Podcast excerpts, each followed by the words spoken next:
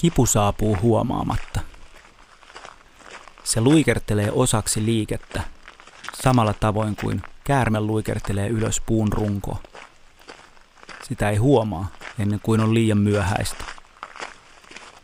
Siinä vaiheessa, kun tulen tietoiseksi kivusta, tiedän, että mitään ei ole tehtävissä.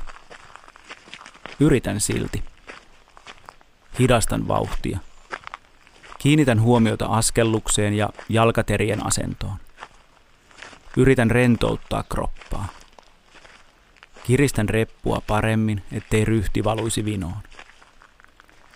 Mikään ei auta. Lonkkani on kuin tulessa. Olen kävellyt tällä pohjoisespanjalaisella ylängöllä tänään monta tuntia. Aivan kuten eilenkin. Aivan kuten toissapäivänäkin. Matkaa seuraavaan kylään on viitisen kilometriä. Rauhallisella tahdilla tunnin kävely. Pikkujuttu. Siellä majoitumme pieneen luostariin, kuten edellisenä iltana. Tai albergaan, kuten sitä edellisenä.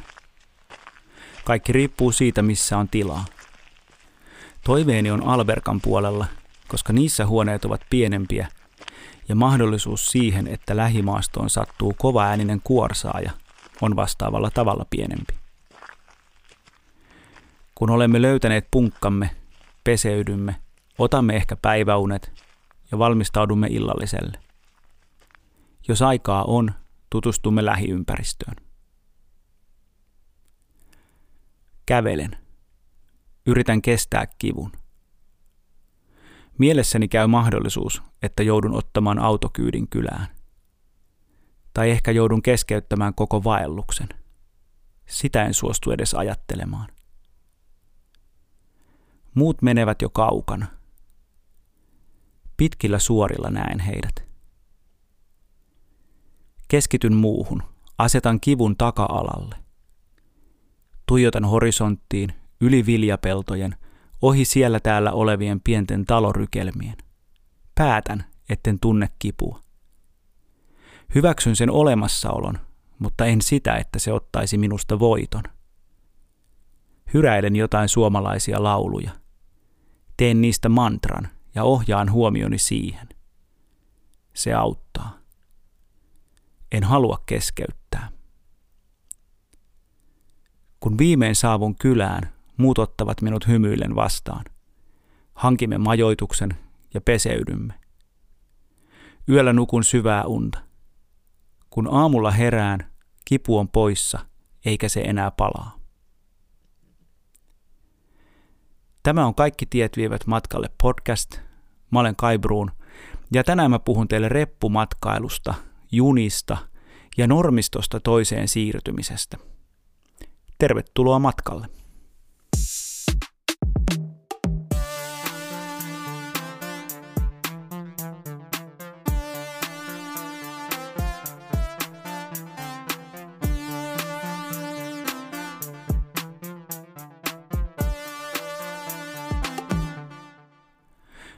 Miksi me reppumatkaillaan? Mitä se antaa? Mikä on sen syvin ydin ja tarkoitus? Ja mikä ylipäätään on reppumatka? Kysymys on hankala ja siihen lienee monia erilaisia vastauksia. Taitaa olla helpompaa aloittaa kysymyksestä, mitä reppumatka ei ainakaan ole. No se ei ole niin sanottu viikkoturistimatka. Matka, jolle pakataan kamppeet Samsonaittiin, lennetään kohteeseen ja sitten kotiin. Itse asiassa, kun tarkastellaan reppumatkailua tarkemmin, se alkaa vaikuttaa viikkomatkan vastakohdalta. Ilmeisin reppumatkan tunnusmerkki on jo nimessä. Reppu. Siitä se alkaa. Reppumatka tehdään nimenomaan reppu- tai rinkkaselässä. Jos mä mietin, että tekisin matkan, joka muuten täyttää reppumatkan piirteet, mutta raahaisin mukanani matkalaukkua. Olisiko se reppumatka? Ei. Reppumatkalla tavarat kulkevat selässä ja tavaramääräkin on rajatumpi. Tämä kyllä toimii toisinkin päin. Jos mä lähtisin viikoksi Roodokselle altaan reunalle loikoilemaan, mutta pakkaisin tavarani rinkkaan, olisiko se reppumatka? Ei. Monelle tulee ensimmäisenä mieleen reppumatkailusta nuoret, jotka kantavat valtavaa rinkkaa. No, mielikuva ei ole täysin väärä. Mulla ei tosin ole koskaan ollut rinkkaa, vain pari eri kokoista reppua.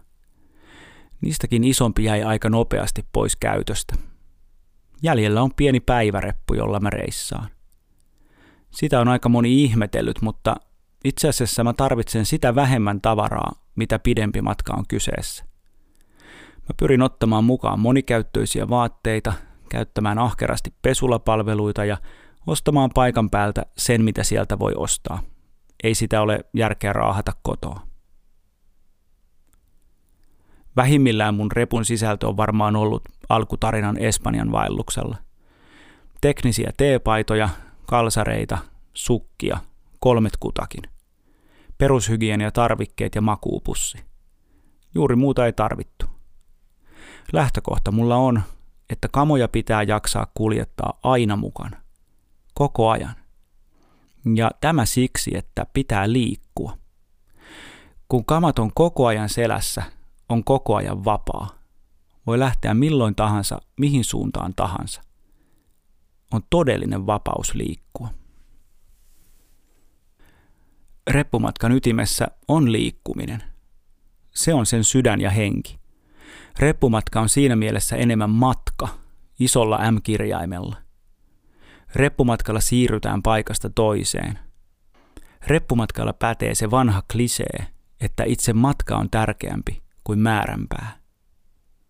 Usein ne hauskimmat, tai ainakin mieleenpainuvimmat, muistot reppumatkoilla syntyykin siellä matkaa tehdessä, matkan varrella, ei niinkään määränpäässä. Eikä reppumatkalla aina välttämättä edes ole määränpäätä. Sehän voi olla rengasmatka, joka alkaa, jatkuu ja päättyy taas kotiasemalle. Mulle reppumatkan ylivoimaisesti tärkein ominaisuus on juuri liikkuminen. Mä rakastan liikkumista. Paikallaan jumittaminen on kamalaa, ja usein viikkomatkallakin mä alan jo kahden ensimmäisen päivän jälkeen kartoittaa mahdollisuutta tehdä joku roadtrippi lähiympäristöön. Tai aika usein jo matkaa suunnitellessa mun kuullaan sanovan, että kun nyt kerran jo tuolla asti ollaan, kun mä tsekkailen kartasta kohteen lähellä olevia mielenkiintoisia reittejä. Alussa mä kuvailin vaellustani espanjalaisella pyhiinvaellusreitillä. Siellä mä huomasin aamuisin hymyileväni, kun otettiin ensimmäiset askeleet reitillä. Hymy tuli siitä tunteesta, että matka jatkuu. Taas mennään. Ollaan tien päällä. Ja tämä sama tunne toistuu aina aamuisin, kun mä pääsen tien päälle. Oli se sitten kävellen, bussilla tai junalla – tai vaikka moottoripyörällä, vaikka en mä sitä kyllä reppumatkailuksi laskekaan. Mutta matka jatkuu, ja vain se on tärkeää. Millä se matka sitten jatkuu? Reppumatkojen klassikko on tietysti juna. Juna on monella tapaa paras tapa liikkumiseen reppumatkailijalle. Se vie keskustasta keskustaan. Usein se tarjoaa myös mahdollisuuden säästää majoituskustannuksista – Yöjuna on samalla myös yöpaikka. Kaksi kärpästä yhdellä iskulla. Junaan voi myös hypätä sen enempää suunnittelematta, mitä ei voida lentäen matkaamisesta sanoa. Lisäksi juna on sopivan hidas matkustusmuoto. Ikkunasta ehtii huomata maisemien muuttuvan hiljalleen.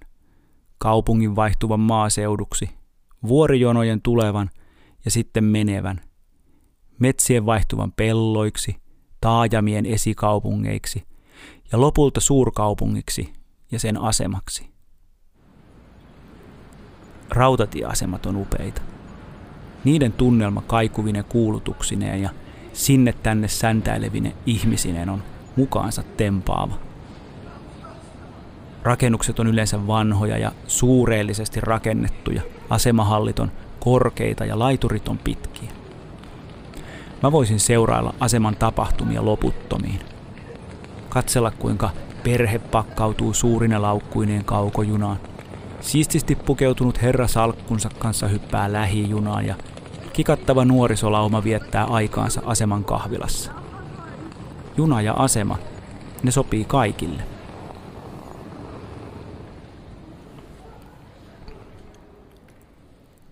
Suomesta katsottuna juuri juna on tehnyt reppumatkailusta massojen hupia. 70-luvun alkupuolella startanut Interrail-järjestelmä antoi mahdollisuuden lähteä reppuselässä Eurooppaa kiertämään rajaton junalippu taskussa – Hyppää mihin junaan tahansa, ajan minne tahansa. Koko läntinen Eurooppa oli yhdellä iskulla auki ja mahdollinen. Kymmenet tuhannet nuoret matkustivat junilla ympäri Eurooppaa sen suurimman suosion aikana. Reilaaminen eli kukoistustaan 80-luvulla ja on sieltä sitten tasaisesti hiipunut. Syitä sille hiipumiselle on varmaan monia. Lentäminen on halventunut niin paljon, että kuukauden kierros ympäri Eurooppaa saattaa tulla halvemmaksi lentäen kuin reilikortilla. Onko siinä sitten mitään järkeä on toinen kysymys. Lisäksi reilikorttiin tehdyt uudistukset erilaisine vyöhykkeineen, kestoaikoineen ja näiden yhdistelmineen teki järjestelmästä monimutkaisen ja hintakin nousi aika korkeaksi. Ei ihme, että reppureissaat alkoi etsiä muita matkustusmuotoja ja kohteita. Mulle Interrail oli koulutusmatka. Mä olin joskus 90-luvun puolen välin jälkeen saanut päähäni, että olisi siistiä lähteä Intiaan koko talveksi. Tuolloin elettiin internetin, jos ei nyt ihan kivikautta enää, niin korkeintaan pronssikautta, eikä tietoa ollut oikein helppoa löytää. Mä tiesin kuitenkin, että Intiassa on laaja rataverkosto ja junalla liikkuminen on siellä helppoa. Mä ajattelin, että tätä ja ylipäätään reppureissaamista kannattaa jollain tapaa ensin kokeilla ja harjoitella. Jos ei se sitten olekaan kivaa, niin kuusi kuukautta on turhan pitkä aika ja matka kallis sen asian toteamiseksi. Siis mä lähdin reilille, taskussa kaikki Interrailin jäsenmaat kattava kuukauden lippu.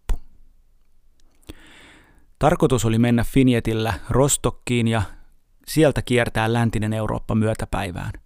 Ensimmäisenä kohteena Praha. No, Finjettiin nousuun saakka kaikki meni suunnitelmien mukaan – mutta sen jälkeen ei oikeastaan enää mikään.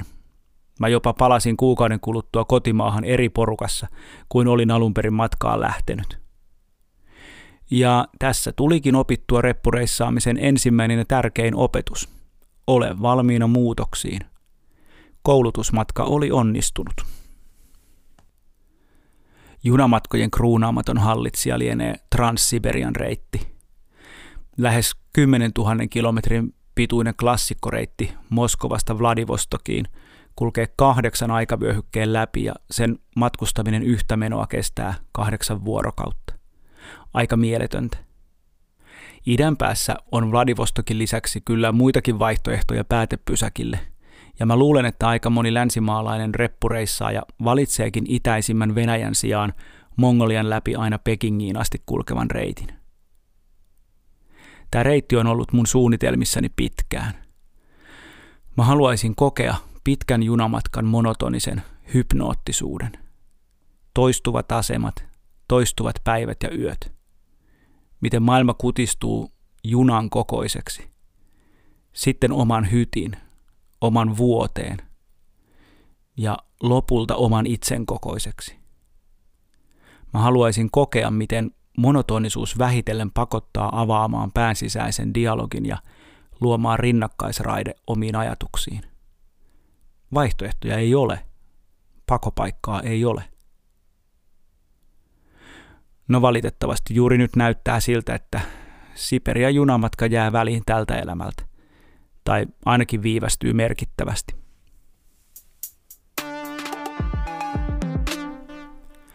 Reppumatkailu on yleensä edullista. Joillekin reppumatkailijoille edullisuus, suoranainen pennin venyttäminen on olennainen osa kokemusta. Suurimmalle osalle se on välttämättömyys. Reppumatkailu painottui nuoruusvuosille, jolloin käytettävissä oleva matkakassa ei useinkaan ole häppöinen. Toisaalta halu nähdä paljon ja tehdä pitkiä matkoja on suuri.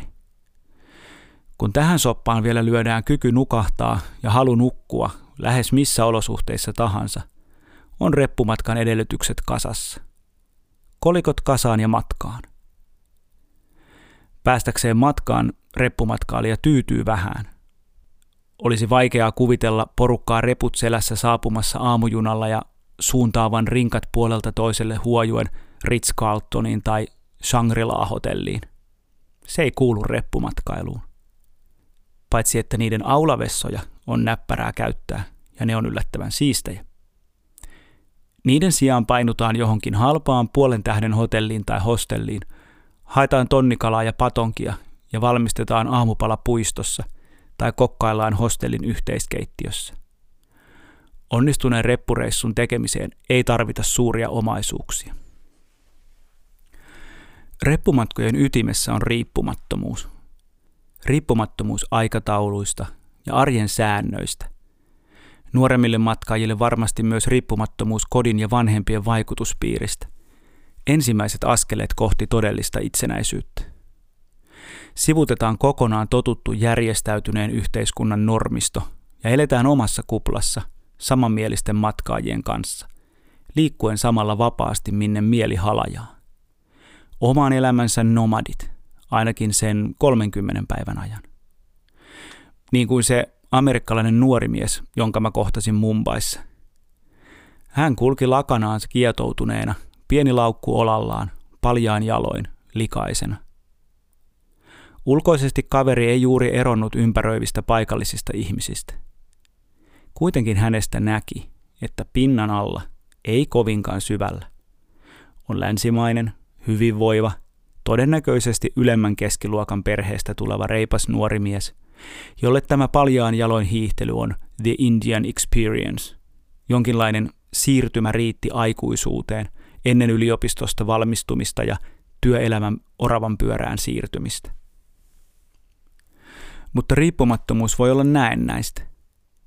Pelätessään arkielämän ja aikuisten oravan pyörän normistoa, lykätessään sinne siirtymistä vielä pienen hetken, reppumatkailija siirtyy ehkä jopa huomaamattaan toisen vähintään yhtä vahvan normiston pariin.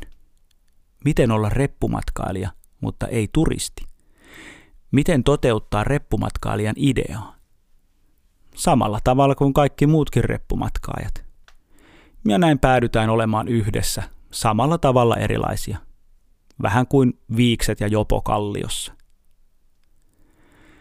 Kuten monille normistoille, myös reppumatkailijan normistolle on laadittu kirjalliset ohjeet. Reppumatkailijan ohjeisto on painettu paksuun, ohutlehtiseen kirjaan, joka luo raamit reppumatkan onnistumiselle ja jota yhteisössä luetaan ahkerasti ja sen oppeja tarkasti noudatetaan. Kirja kertoo paitsi parhaat nähtävyydet, ravintolat ja majoituspaikat, myös sen, miten käyttäytyä ja miten selvitä arjen kiemuroista. Aika usein kirjan nimi on Lonely Planet, mutta sarjoja on toki muitakin. Älä luule, että mä olisin jotenkin näitä kirjoja vastaan. En suinkaan. Varsinkin ennen nettiä ne oli käytännössä ainoa tapa suunnitella matkaa ja löytää kiinnostaviin paikkoihin. Mutta tässäpä syntyykin se reppumatkan paradoksi.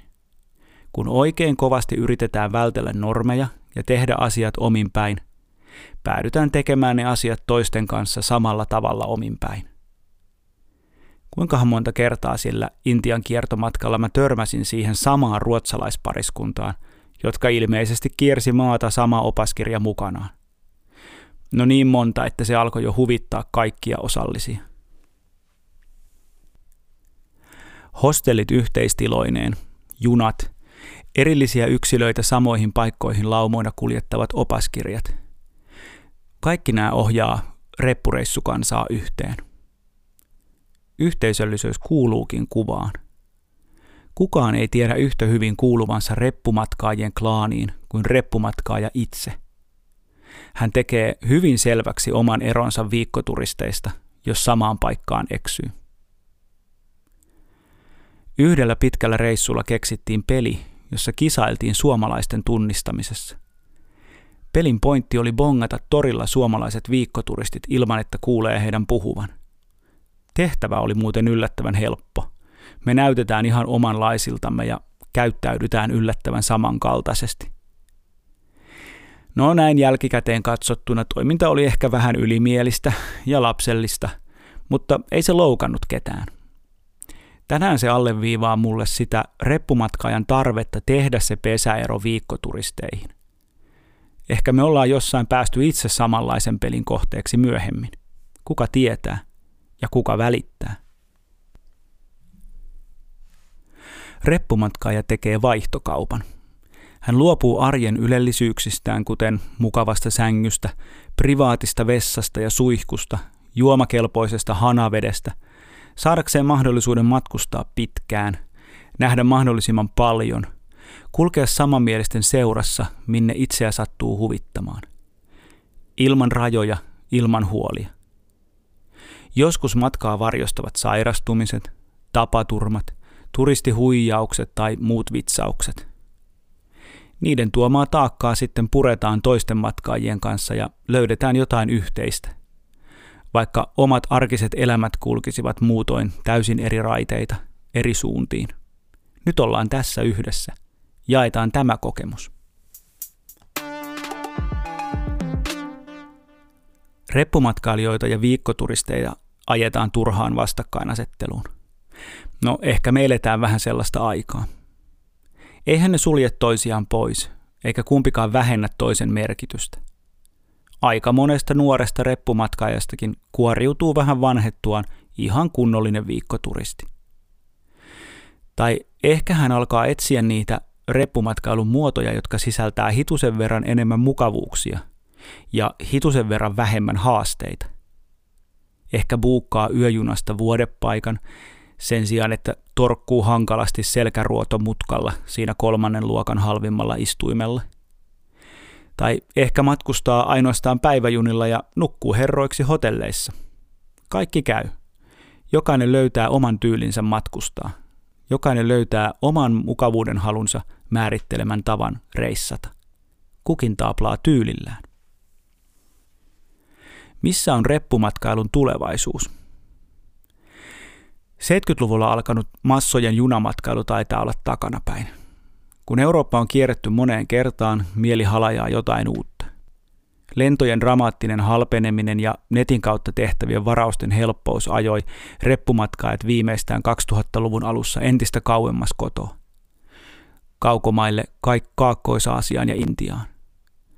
Riku ja Tunna johtivat esimerkillään ja saivat suomalaisseikkailijatkin lähtemään etsimään sitä jotain täydellistä rantaa. Mutta mitäs tehdään, kun on nähty niin makaava Buddha kuin Kaosan Roadikin, Siamilahden saaret ja Borneon orangit? Mitä seuraavaksi? Yksi skenaario voisi olla reppumatkailun palaaminen juurilleen, junamatkailuksi Euroopassa. Tähän voisi viitata nuorempien ikäpolvien kriittisempi suhtautuminen lentämiseen ja maata pitkin matkaamisen suosion kasvu. Tekeekö eurooppalainen juna paluun? Kokeeko Interrail renessanssin? Vai voisiko Afrikka olla se seuraava suuri tuntematon? Oli miten oli. Matkustettiin miten tahansa ja minne tahansa. Tärkeintä on liike. Se, ettei pysähdytä ja jämähdetä. Ei fyysisesti eikä varsinkaan henkisesti. Suunnataan mieli avoimena aina kohti uutta. Reput selässä tai matkalaukku perässä. Ihan miten vaan. Ensi kerralla mä vien teidät Kanarialle. Silloin mä puhun kestävästä matkailusta. Nähdäänkö muuten somessa seuraavaa jaksoa odotellessa? Instassa nimellä Kaikki tiet alaviiva podcast ja Fasestakin löytyy omat sivut. Nähdään siellä. Pysykää matkassa.